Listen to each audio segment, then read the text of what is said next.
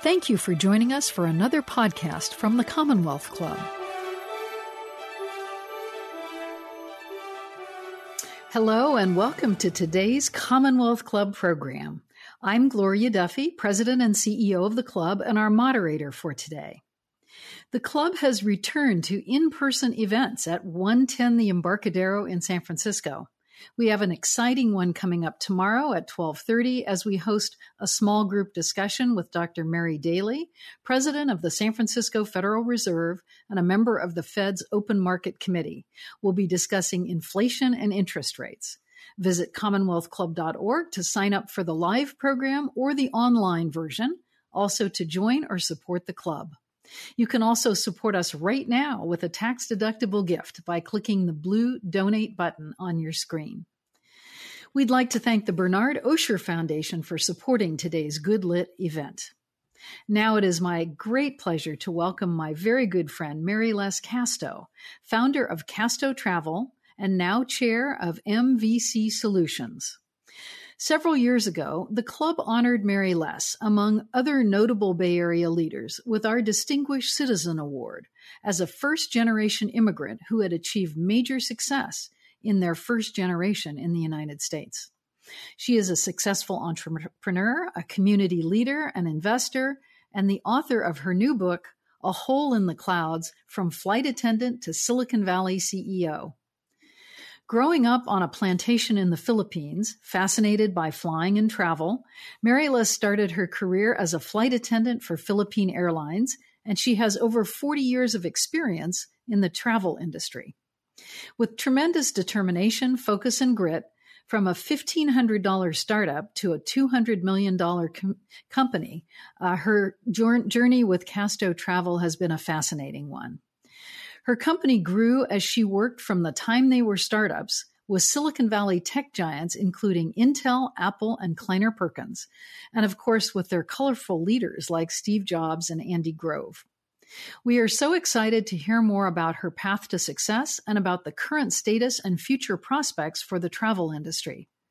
If you have questions for Marilys, please submit them in the chat and I will include them in the discussion. Marilys, what a treat to have you with us today. Thank you. Thank you very much, Gloria. And it's a privilege to be part of this uh, conversation today, uh, being involved in the club for as many years as I have. And it was time to write my book to tell the story. And that's what I think I'd like to do that today. Yeah. yeah. Well, it seems that you use the pandemic time in a very productive way to write your book and get it published, really, in that period of time. Yes, I did. Yeah. And uh, this was a book that I, I wanted to write many years ago because of the experiences, and I really wanted to share. And in many ways, it was a way of saying thank you. Thank you to everybody that participated, made this journey of mine a really exciting one. And, uh, and so that was what really precipitated me to start thinking about the book. It actually had to be done. And uh, and I'm really glad I did it. well, I can attest. It's a great book, a very fun story, really. So let's start by asking you about the title A Hole in the Clouds. What does that mean? Well, when I was a little girl, uh, again, as you said, you know, we were raised in a sugar plantation, and my father had an airplane, a small airplane, and he would be flying from one place to the other. And he would take the children, us flying with him. Uh, none of my brothers and sisters really enjoyed flying as much as I did. So we would take off in this plane, and my father's assignment to me was always to look for the hole in the clouds because he felt that if we do that, we would go in a smoother uh, flight and uh, conditions were better, and that we would do maneuvers, acrobatic maneuvers, which I loved. And that became uh, that became what my love affair for tr- travel really started. That became a natural transition for me as I was growing up. That travel was going to be very much a part of my my life, and, um, and naturally, uh, as I grew up, then you know, I became a flight attendant, and it was just normal. That was an easy transition because at that time there was really no job opportunities for women at, my, at that level, at that age, except being a flight attendant and um, I really wanted to serve people, and again, love the flying. It just became very natural that that was the career I chose.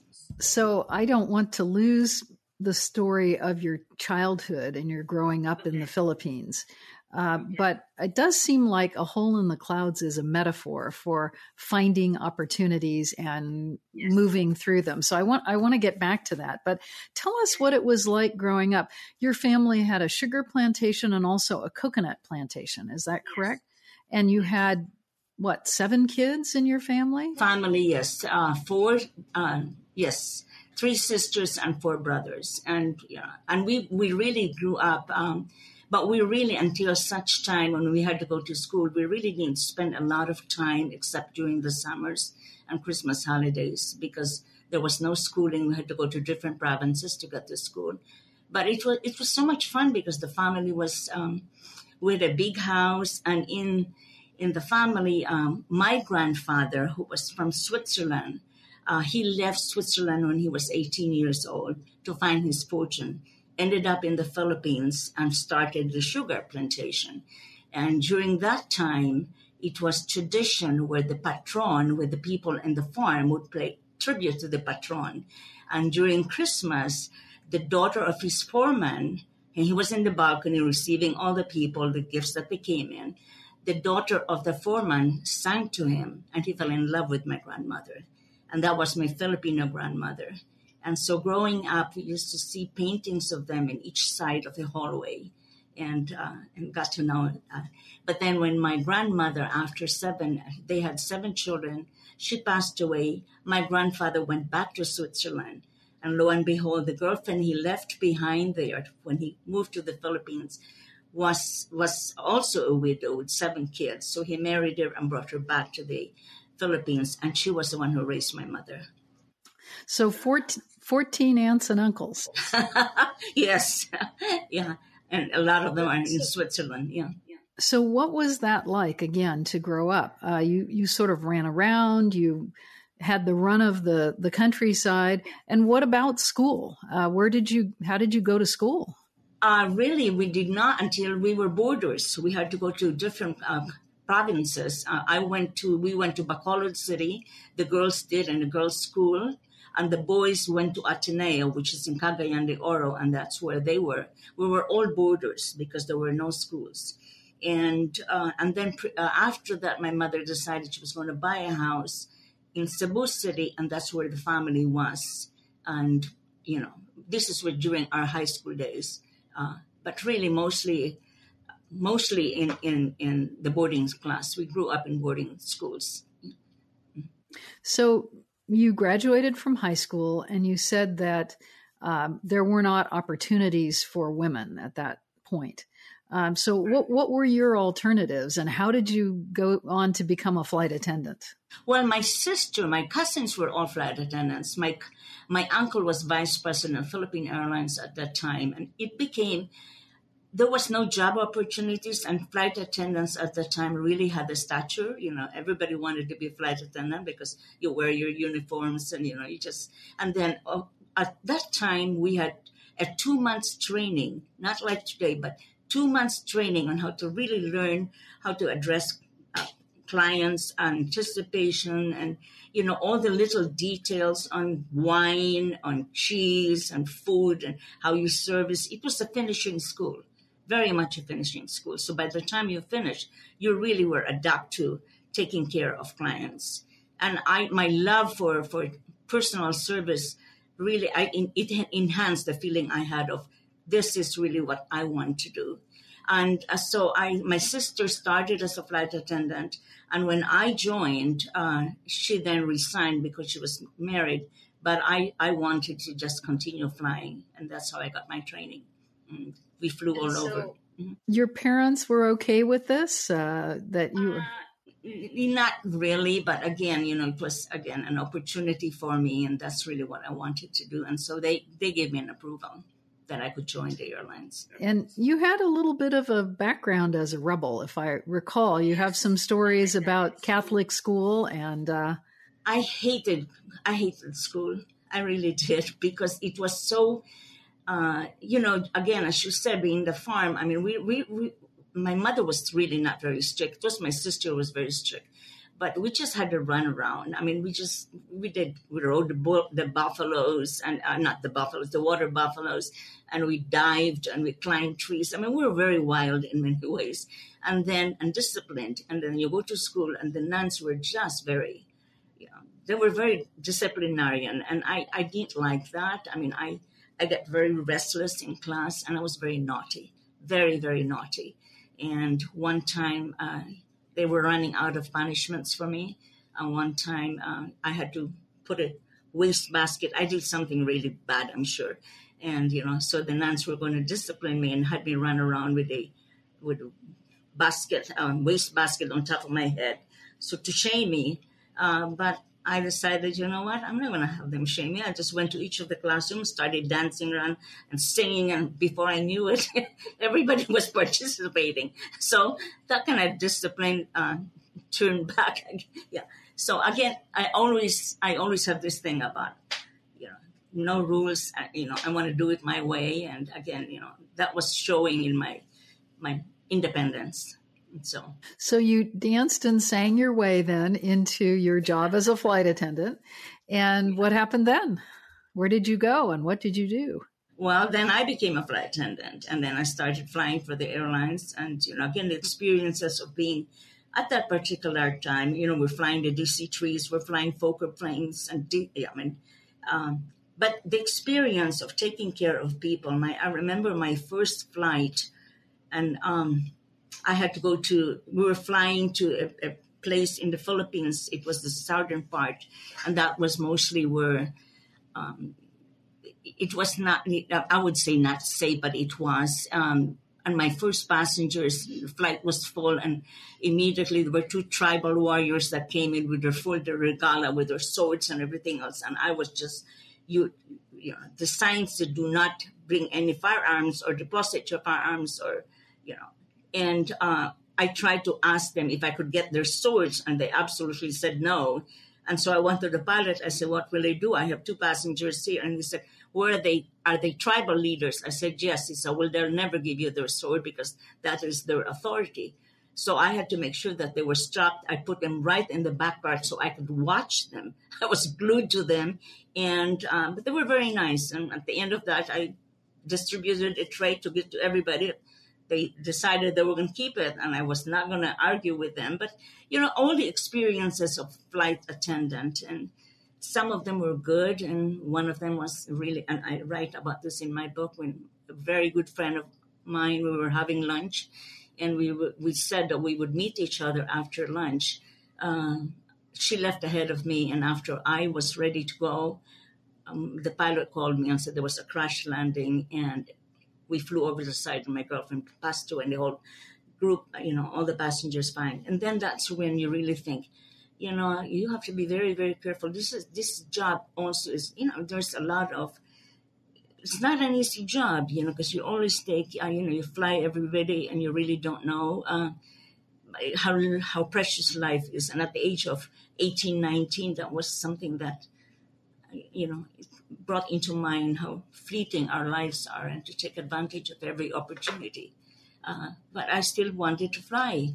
And um, there was one time when we were flying again, and the pilot called me in the cockpit and said, We have a fire in our engine. It was flying one of the DC-3s. And prepare the passengers for landing for and uh, and all of a sudden I'm looking around. I thought, oh my gosh, this is really happening. And so I went through my my little book about what to do and told the passengers for impact landing, this is what you have to do. And, and I knew my father was waiting for me, and I was very nervous about that. So, but the pilot did a fabulous uh, landing. He did a, they formed the runway, and we landed. And when I opened the airplane, all the passengers left. And my father grabs me and he said, "You're not going to fly. You're going to resign right here." And I said, "No, I can't. I have to take another flight because I don't want this to be the end. I, I want to continue. This is the choice I made, and I want to continue flying. And, and that's what I did. So, so um, then you met a young man and you ended up coming to the US. Tell us that story. Yes, I did. I had never dated an American, and my girlfriend uh, was one of the top models in the Philippines. She was dating a lot of Americans. She invited me to a party, and um, and, and and and I met him. I had seen a picture of him before, and a very attractive man. And I just felt, oh wow, this is this is really somebody I want to meet. And um, so I did have a date with him, a blind date with him, and and then I we ended up just talking. It was it was just unbelievable. I had never really dated anybody aside from my group, and uh, he was just I mean he really listened. We had great conversation, and I just knew at the end of the date that I was going to marry him.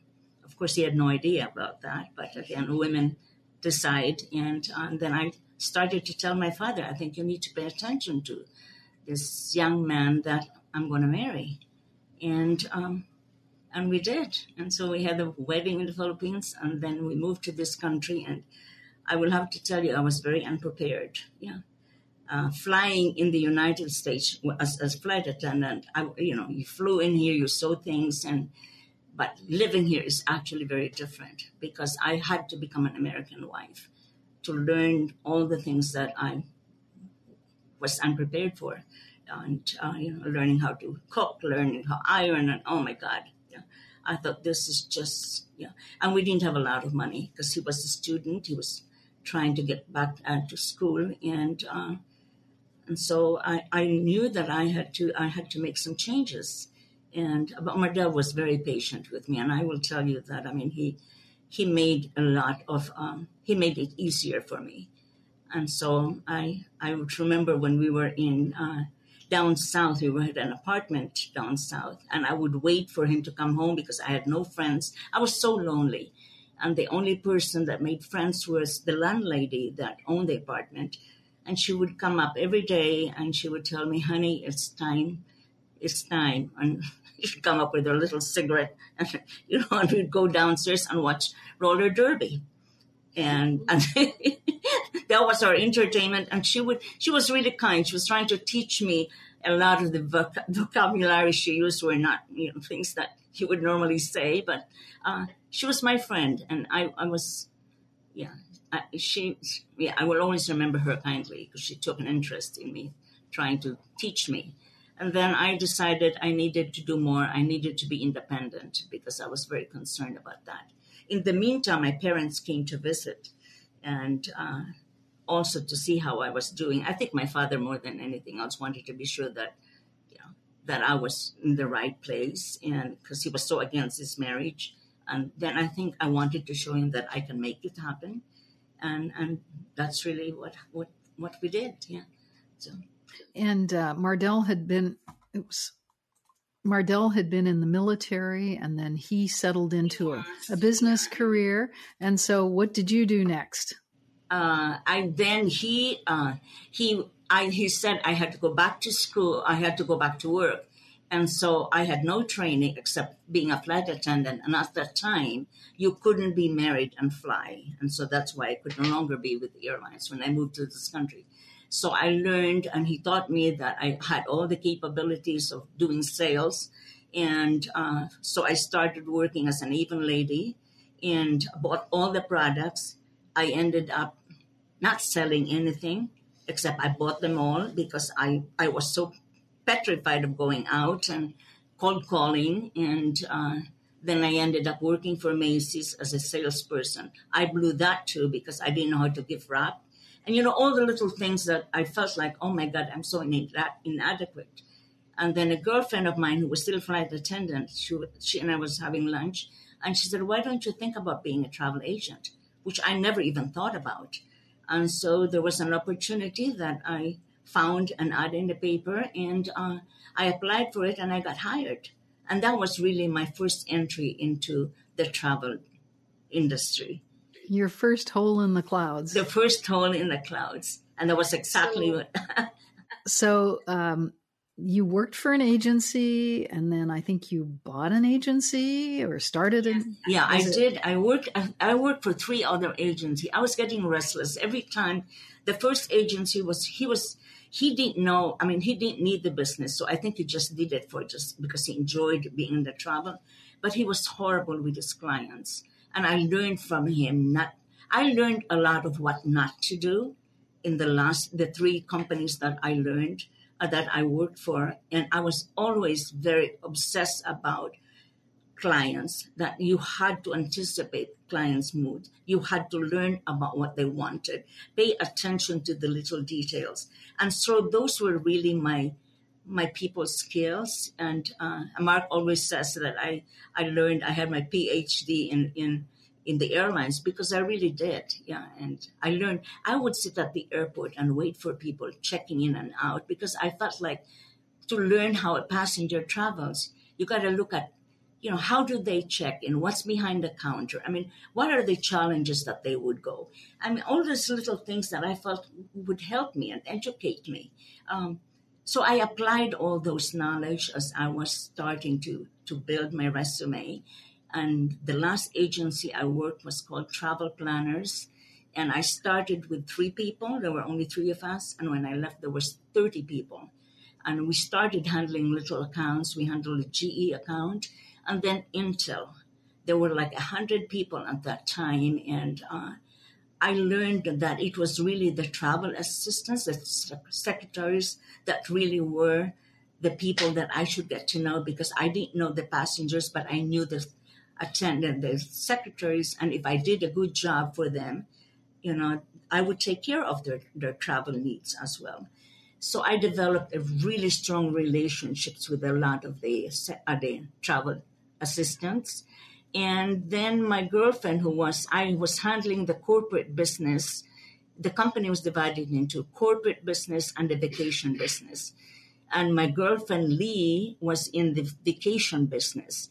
So between the two of us, we started talking about, you know, our frustration because again, the same thing, they weren't taking care of the employees. Um, so I knew that I could do a better job and I was really frustrated. So she and I talked about it. And again, Mardell's influence was very strong because he kept saying, you can make this happen. And sure enough, she and I decided we were going to go. We were going to quit. We didn't tell anybody. We just resigned. And um, so we did, we left, and then uh, we ended up uh, getting an office in Los Altos. We had no money except what we invested, 1500 each. And we opened a little office and we had, uh, we bought our desk from Repo Depot and we had ferns as decorations and old maps and, and then nothing happened waited for the phone to ring. Nothing happened, and so we started going cold calling, and uh, and then I would go uh, hit the pavements and and just you know look and see what opportunities we have. And I was walking down Great America Parkway, and I'll remember this always. And of course, I had to always dress well because I felt like I was representing myself and the company and I had on high heels, and oh my God, it was so hard. And I was walking and I broke my heels, and I was watching this man from from a window, and he was paying attention. I thought, well, that's the first live person I've seen in that office, in the corner office, so maybe I'll just walk in. And I did, and I said to the receptionist, I want to see the man, meet the man that's in the corner office. And she said, well, do you have an appointment? And I said, no, I don't. But she said, well, let me see what I can do. And so she called him and he came out. It was Ken Oshman from the, uh, the from ROLM Corporation at the time. And Ken was so nice. As we used to refer to it, he was the O in ROLM. That's right, the O in ROLM. And he was so nice. And he I didn't get the business, of course, but he was so patient. And you know, at that time in the valley, everybody really knew each other. Uh, uh, so, but I got the business after a while. After I was all settled, they gave me some of the business, but not at that time. And I, I just, the phone never rang. And um, my next door per, uh, person that lived across from the office was Sandra Kurtzig of Ask Computer. And Sandy was just, she was one of the pioneers as well. And she was just going, oh, her office, her company was just going crazy. And I wanted to learn something from her. So I went to visit with her. And what I enjoyed about Sandy is Sandy was who she was. She never changed. Uh, she was tough, uh, but she knew her business. And uh, and I thought, you know what, I'm going to be like Sandy because I, I, you know, I knew that I could. I knew that I was good. I was very, very good, and I believed in that. I knew that the company, the company was going to be all right. Yeah. What what year are we in as you began to make these connections and gain inroads into the new Silicon Valley companies? Around what time was this? I think probably in the 80, in the 80s. I think it was in the 80s. Yeah, we're starting to. Yeah, and um, Lee and I, and then the phone rang. Finally, after two months, I would say the phone rang, and it was Sue McFarland saying something happened to Andy's reservations, and that that's Andy Grove of in, Intel. And he was at the time general manager, but then I think he became vice president. And Andy's first question is, "How could Marilys have made a mistake?" And Sue said, "It's not. It's not Marilys. She's no longer here." And he said the magic word, "Find her." So here I am. Sue calls me and says, "Andy wants you to handle the Intel department he's in." And I said, "Sue, that's wonderful, but I don't have the money." we had to pay the airlines every week for tickets that we used. I said, I don't have the money. And he said, Oh my goodness, so what are we going to do? I said, I don't know, but I'd love to get the account, but financially I can't afford it. So they arranged for me to get $20,000 to put in their account. So that was my first fee. And then after that, after I got that call, the second call was Al Shugart from Seagate and no, it wasn't Seagate yet. It was Shugart Associate. The same thing. Al wanted me to handle his business. And again, the same thing. I said, I have no money. So he said, I'll pay you cash every time you deliver tickets. So those two people really helped me get my business going. And then, of course, the Apple came in and Kleiner Perkins that was when the Silicon Valley community was was very small and, and everybody knew right. each other. And your your your business is a an example of how, as that industry, as the tech industry rose, those who supported and helped and worked with the tech industry also rose. So tell us about the expansion of your business from those early days with Andy Grove at Intel and Sandy Kurtzig and and uh, yeah. Shugart and so on. Where did it go from there? From there, it just, again, you know, I was very fortunate that I ended up being the travel agent for a lot of the venture people. So Kleiner Perkins, Sequoia Ventures. So every time they funded a company, I was the agency of choice. So it was really, it was Larry Sonsini for the law, it was Regis McKenna for for marketing, and it was me for travel. And uh, so, you know, I, so by nature of that, every account that came in was handled by us. So they grew and then Casto Travel grew and it was just unbelievable. The growth was phenomenal. And it was to the point that we could no longer control the growth. I mean, we were hiring people just because we needed bodies to the point that the service level at Casto I felt was was really bad. And I called everybody in and said, we can't do this. We're making mistakes. And that's not who we are as a company. That's not why we started this business. And so we, we stopped all business. We just said, we're not getting new business until we fix it. And so from then on, we really paid attention to people. When we hired people, they had to make sure that they understood the value of what this company was. That it wasn't just a job, it was part of being is the responsibility of carrying that name because that is what we had. You know, we wanted to support whatever we said we were going to do, and uh, and I, I think that I think we were able to do that at. So you had a relentless focus on customer service, but some of the customers you were dealing with themselves were a little difficult to deal with. And some of your stories about Steve Jobs, I have to ask you to share some of those. Yes. Um, you know, I learned a lot from different people.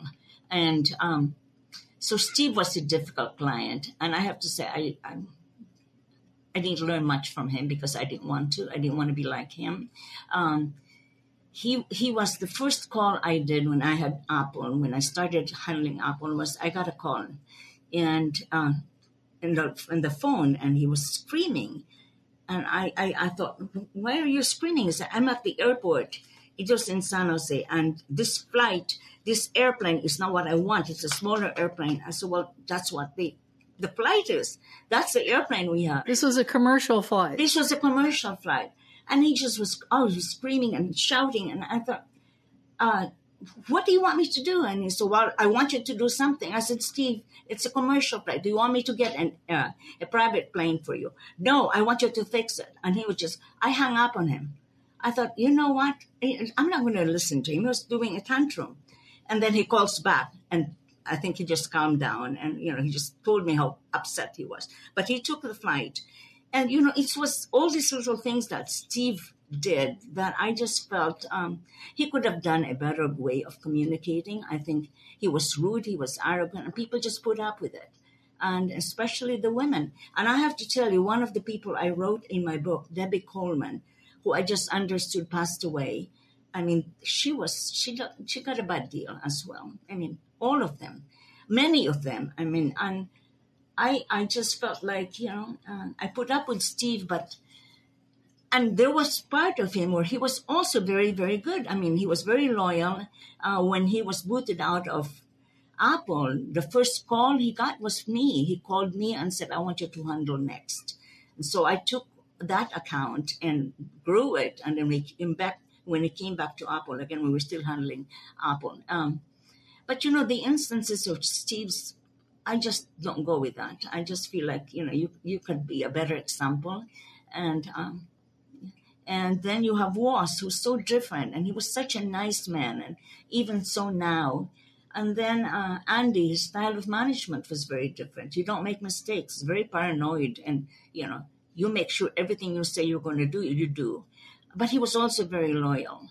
And I remember one time uh, we were in the, I was having a big event at my house. Uh, I was supporting the, um, I think it was the rep, and we had invited um, one of the directors of the Sound of Music, I think it was. And I can't remember his name right. That's the San Jose Repertory yes, Theater. Yes, that's no right. longer around, but just to clarify. At that time, thank you for reminding me about that. And I had invited um, when Intel got to the point where it was so big, uh, we had to rebid it, and they decided they were going to bring another travel agency in, and I was I was okay with that because I knew that Intel was such a big account that if anything happened, I would have put all my eggs in one basket, and I didn't want to be in that position. So I had given a dinner in my house and I had invited Andy and Eva, who I think Eva is was the strength behind Andy in so many ways. Um, but also the agency that was the other agency that was servicing them, I also knew them, and I also invited the owner to come and join me in the dinner. So when United Airlines, who also was in my dinner, saw them, he said, I don't understand. Why do you have both people? Why do you have yourself and your competitor in the dinner? I said, because the whole point is to make sure that Intel is in the right, that they have the right support uh, agencies to support them. Uh, and so when I had him sit beside Andy, uh, Hal Rosenbluth, who was the other agency servicing them, so Andy asked him who he was, and he said, I'm your new travel agent. And Andy said, No, you're not. Marilys will always be my travel agent. So that kind of shows you the, the loyalty that we all had for each other and how we supported. And I always believe that, you know, competition is good. You know, you just have to be sure that uh, you do a better job. Keeps you on your toes. Yeah. A couple questions from our audience. Um, uh, then we'll get back to what happened next in the travel industry. But um, one person wants to know, uh, as you were trying to ensure that your company had the ultimate in customer service for these very important clients. How did you um, choose the employees, or how did you uh, decide who would be your most stellar hires and, and ensure that the employees would do the work well and represent the company well? I in uh, in the start of the company when we were growing, uh, we always made sure that it went through all of us before we would approve somebody to come in. And that was the, the, the old way of doing it. And then when we were growing so fast, we were just hiring people back and forth. And I remember there was one woman that I was so impressed with her resume, and she had it all. And um, and I decided I was going to hire her. And everybody in my team said, no, she's not a team player. We shouldn't. And I, I didn't follow my own rules. And I did. I hired her, but they were absolutely right. She was horrible for us. She did not perform as we all wanted her to perform. And so I had to let her go. And from then on, I realized that you know, so many people at Casto had different kinds of skills, and it took all of us to make this happen. So I always try to listen to when when people are applying at Casto, and we go through a whole process. They have to be Castoized, as we always say, and it gets approval from everybody, because you know it's a different culture. It's not for everybody. But the people that stayed at Casto, and I, I cannot speak more about what Casto Travel is.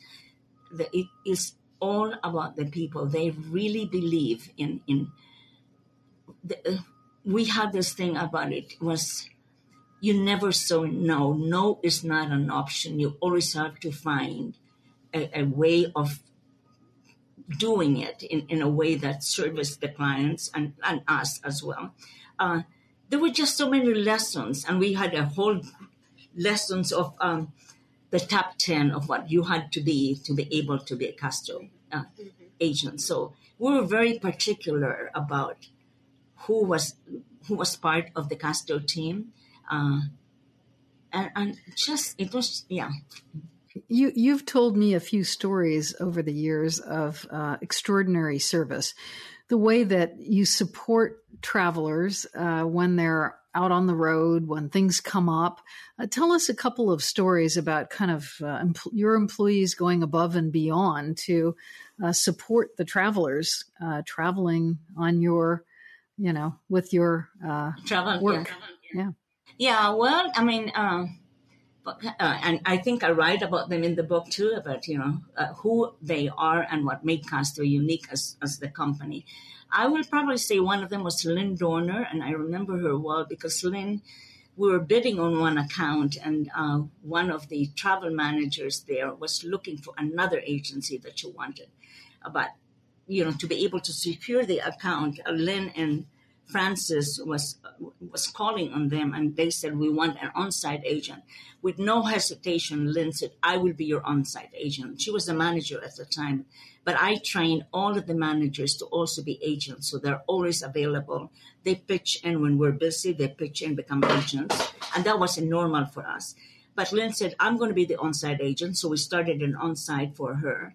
Um, and then you know we had clients um, she had a client we also had a visa passport that took care of all our clients needs. And in fact a story in that if i can just regress for a moment. Steve wozniak uh, we were doing passport for him and in the application steve just put name he put Woz w-o-z of course so we go to the passport office to get that done passport office says that's not a real name so they rejected it. So we called Steve and said, hey, listen, you have to reapply and put your real name. He said, Woz is my real name. That's what I want. And so he researched it that he could use it because it was legally. So, I mean, just like, so we went back in and Steve probably is the only one that has lost his passport. I mean, you know, to the extent of what we do. And then we had one client that, you know, needed his passport and we had to fly to to, I think it was back east, to be able to meet him just before his flight was um, going, and we presented his passport. The, the impossible things that we did, we made it possible. You know, one of the clients wanted, he was entertaining a group and wanted to be at the French Laundry, and Magda was pitching the concierge service, and they said, Well, if you give us the French Laundry, you have the account. She had no idea how she was going to do it, but she did it every day she called the French laundry. And finally, the day before we got there, they never knew what was the behind the scenes, but there were so many stories like that, so many stories. And again, you always knew that whatever you said, they would back it up. Everybody at the company did that, from the delivery people all the way to Mark. Um, Mark's um, coming into the company, I mean, changed a lot of the things that we were doing in a better way because I was like a cowgirl. I mean, I just. Mark. Jumping ahead, Mark is your son who ended up president of the company, but we'll get back to that.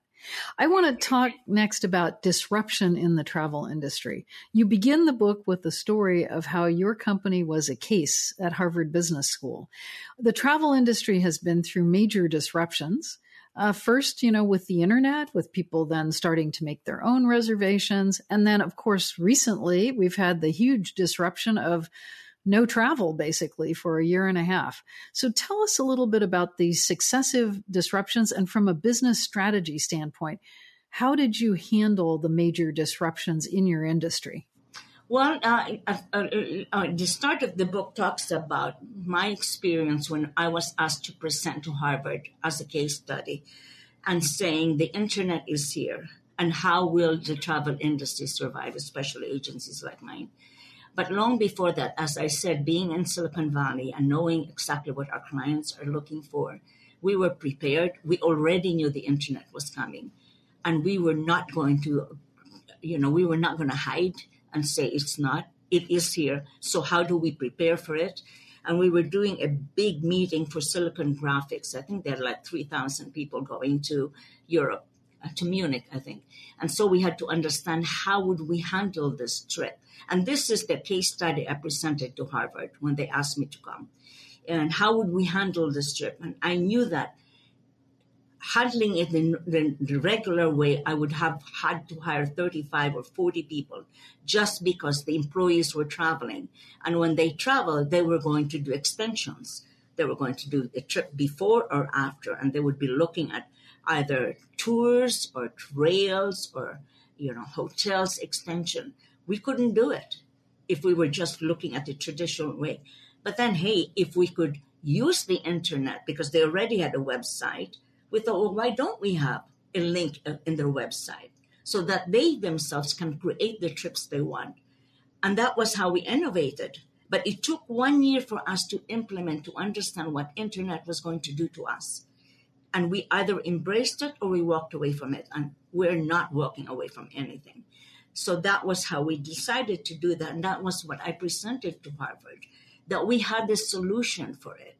And, you know, we, we did it well and uh, we didn't have to use all these people. I think we only ended up using six or seven people where I could have used 35. So at that time, we were already understanding the impact of what the internet, the internet could. And then you have, you know, every time we feel like we've got one thing going, and then you get hit by recession. We had tremendous recession. We got hit with SARS. We got hit with September 11, even September 11. And, and again, you, know, being that when we were growing so fast at that time, uh, we needed, again, the customer service was so important. I felt like clients would call us after work. How would we service them? we needed to think outside the box. We needed to be sure that we are available 24 hours a day, seven days a week. Well, we couldn't do it in this valley because we couldn't find people. So where would we go? And I was having lunch with one of the senators from from um, South Dakota, and he was talking about the opportunities in South Dakota. And I said, "Well, I've never been there. I don't even know where South Dakota is, but I would like to be able to check and see if opportunities and we were actually going to uh, Las Cruces, New Mexico, to open another office, but they didn't welcome us. They felt that we were a threat, and they didn't want to welcome us. So they all gang up and said, "She's not coming." But anyway, so South uh, Rapid City. So we flew in. We did a blind ad. Found out we got 500 people who, who responded to our ad, and also United Airlines had a reservation center there. So it was a natural so we opened an office there with the help of these, uh, the the government, the um, and then started a whole reservation system, and then did our 24-hour service. So by having that knowledge of how to operate on a 24 hours gave us that solution, and and so we started expanding into different areas and increased our vacation department, increased our um, concierge department started building other businesses to fall under the Casto umbrella. Office started opening offices, so we had 15 offices in the United States at that time. So, one of our audience members wants to know from all of your colleagues in Silicon Valley who were used to having their industry disrupted, what was the best piece of advice you ever got? And who was it from? Oh wow, that's a good one. I got a lot. At, um, uh, who was the one that gave me the best advice? I would probably still say maybe Andy because Andy, I was always when the company was growing so fast, I got intimidated because I felt like I couldn't continue handling this account. I mean, I didn't have the background, I didn't have the the MBAs. All I had was MBAs of people, and I felt like you know maybe the company needed different um, kind of skills. So I would hire people. I would I would call Andy and said, "I'm hiring somebody in vice president sales or marketing. Would you interview them?" And he did. He did it five times, and every time he would say, "They're not the right people." I would argue because I felt like you know, but they were feeling something that my company needed. But he was always he was right. He said, "Don't get, don't get, you know, forget about the the titles and everything else." Look at what the people's value is that is building your company. And I think those were good advice. Yeah. Um, and I, I, guess working with my son too, Mark Casto, I mean, he gave me some really good advice. Yeah. And, yeah, and putting the company together as we were growing. Yeah. So, um, we've just been through another huge disruption. Now we're doing everything by Zoom and business travel, at least as far as I can tell, must be going through a big decline again because people are not haven't been moving around. How do you see the current disruption? How is it affecting the travel industry? What where is this going? Uh, I think we're almost over it now. I think next year, 2020, is going to be such a boom year. There's such pent up travel demands. And I know that uh, a lot of the companies now are, are, are really trying to find people. Uh, that's the biggest problem right now is people finding the right people. But I, I feel so positive about where our industry is going, and I think 2020 would be the year for it. Uh, so, you know, we put in place, we know how to act and be prepared uh, for when a downturn comes again. So, you know, like like we did when we opened the office in the Philippines, and now our Philippine office is doing very very well because we're getting more business from our U.S. and Canada uh, for the support functions that they need. So I'm I'm very positive as to we've learned a lot of of the business in, in, in the downtime. And I think we could apply all of that for when the business comes back, and which I think is coming back. You think business travel will come back? Oh, absolutely. Some... Absolutely, no question. You need to then meet to meet people. Zoom is here to stay, and that's great. But it's not. It's not the only way. And I think we're we're looking at that too. In in in even us in the Commonwealth Club, you know, we want people to get back into our our building, our beautiful building, uh, and and you can't. You know, you can do both. And if you are able to do both, I think that's success. Yeah. So, as far as Casto Travel goes today, um, Mark, your son, became president of the company, and then the company was sold. But you have significant operations in the Philippines today, which I believe you continue to run. Tell us a little bit about the current state. State in the Philippines and in the Philippines. Well, the Philippines really uh, was created when we couldn't, we knew we needed to expand. We couldn't just be, we wanted to go global because we couldn't find enough people here. And we thought it's either India or the Philippines. Well, being from the Philippines, I felt that that was the right place to be. And uh, long before that, I would say maybe 30 years ago, we bought a travel company in the Philippines, small agency. And the reason we bought it is because I wanted to buy 51% of the company just to understand the options. And they were a very large holding company. They owned San Miguel Brewing Company. They owned the banks, the real estate. And they had this little travel agency to take care of their travel. So when we came and we bought it, I didn't realize what a nightmare it was because it was run so badly. So I brought in our whole team, redid everything, and it took five years to rebuild this. So we had a presence in the Philippines already. And when September 11 happened, I mean, the business stood still. We knew that we started laying off a lot of people in the United States, but we had the business in the Philippines. We started transitioning. All accounting became in the Philippines. Our after hours now started to be in the Philippines. So we started training our people in the Philippines. In fact, our first employees from the Philippines came to Rapid City to train. It was in the middle of winter, poor things. I mean, they'd never been exposed to snow, and here they are learning about the business. And so we, we started that whole Philippine office to support the U.S. Uh, and when we sold Casto Travel, again, the, the, the, company that bought us, Flight Centre, is also a client of us in the Philippines because they use our support services. So September 11 really made us realize the impact of having an offsite and we positioned us in the Philippines. So we already had the people in the Philippines all trained. And in fact, last night I was in the Philippines, we were talking, we started the Casto University again. We put that in on hold because of the pandemic, but they are training 10 new people in another province. We have now expanded our base, not just in Manila, but in another province. And we're starting to recruit people. So we're really reinventing what we had in Casto US and replicating it with Casto Travel Philippines. And I know your some of your siblings had been involved in the business in the Philippines. Correct, yeah. Gus, my brother, was was involved and run the Philippine operations. Mark ran Casto US and Gus ran Casto Philippines.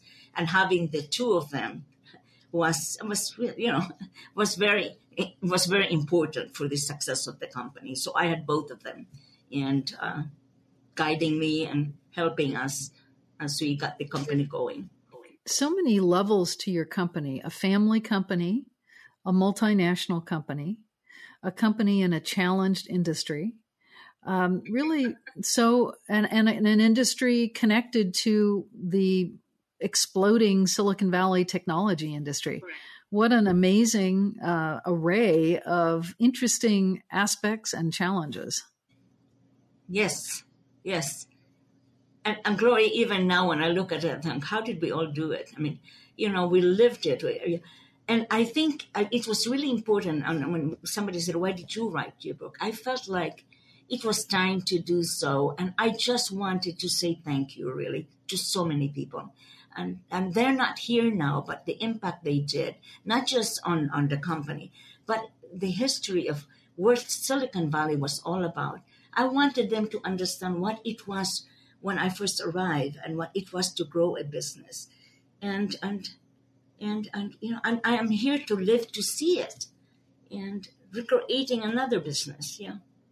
So um let's talk a little bit about your activities in the community here and uh, in the Philippines also.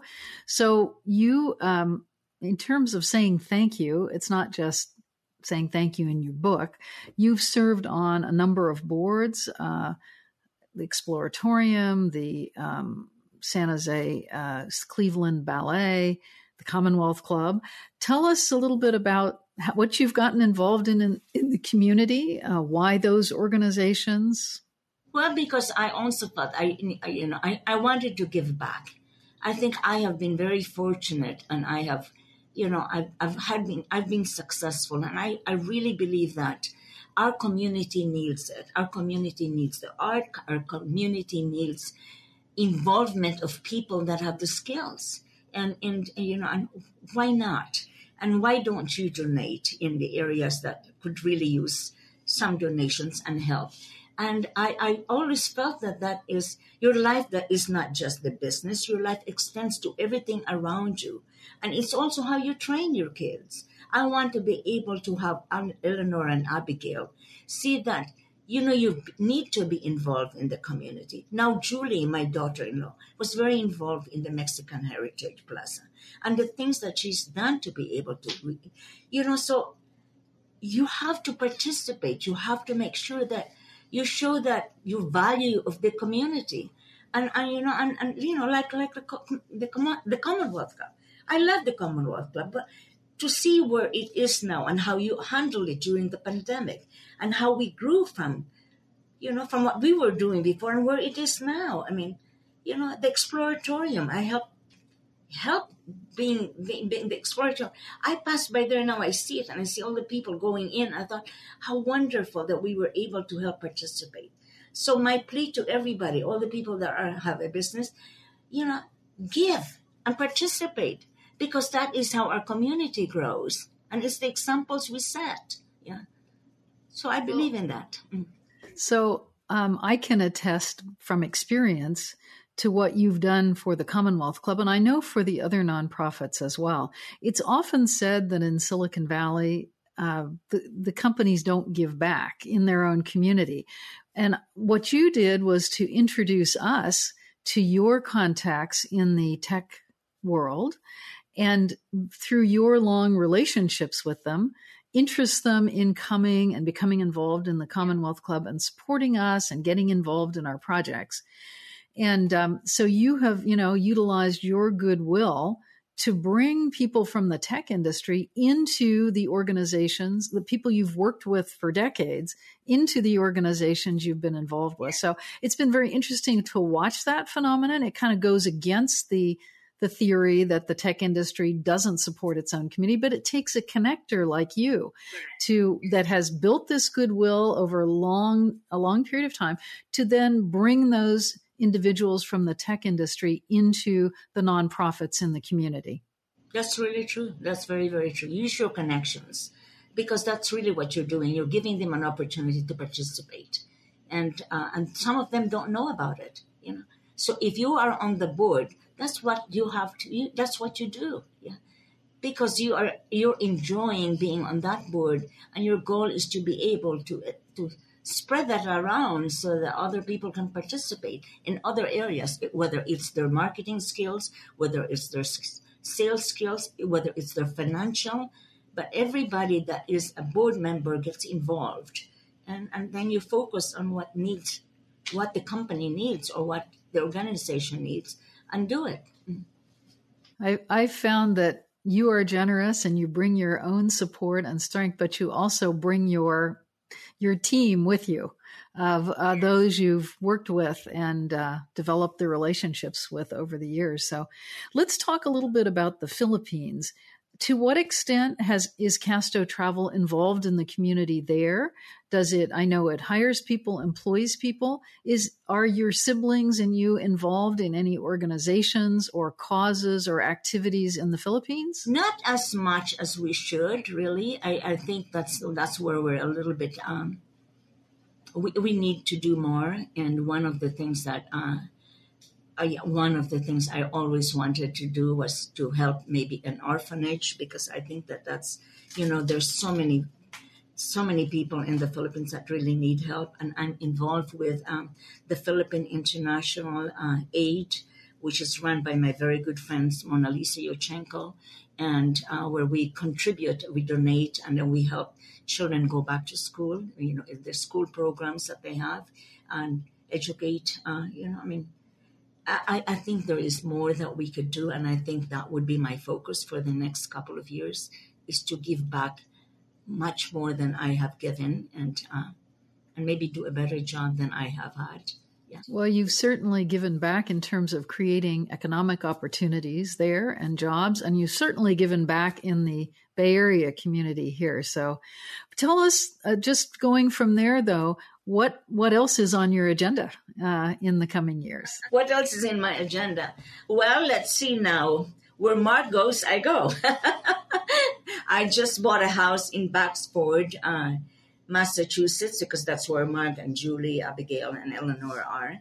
And so uh, that will be my home there uh, for during maybe four or five months a year.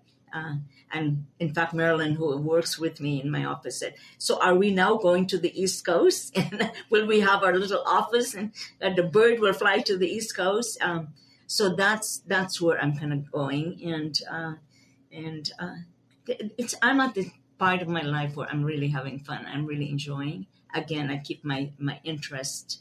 Uh, uh, so I, I, I don't remember know what the question was. I'm sorry.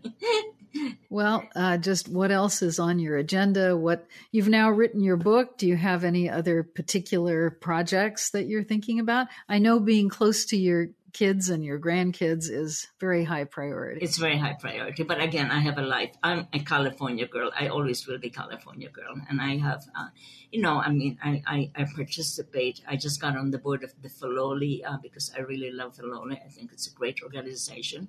And then I'm getting into the board. Uh, uh, a new board that I also feel Charlie Cart, which I really feel that they do It's an educational program for teaching kids how to cook, and you know, and you know, there's a lot of different areas that I feel like this is my time, and I I, I want time to give, and yeah, and then this is also my time I give to myself. I just bought a casita in in Tecate, Mexico. I've been going to Rancho La Puerta for so many years, for 30 years.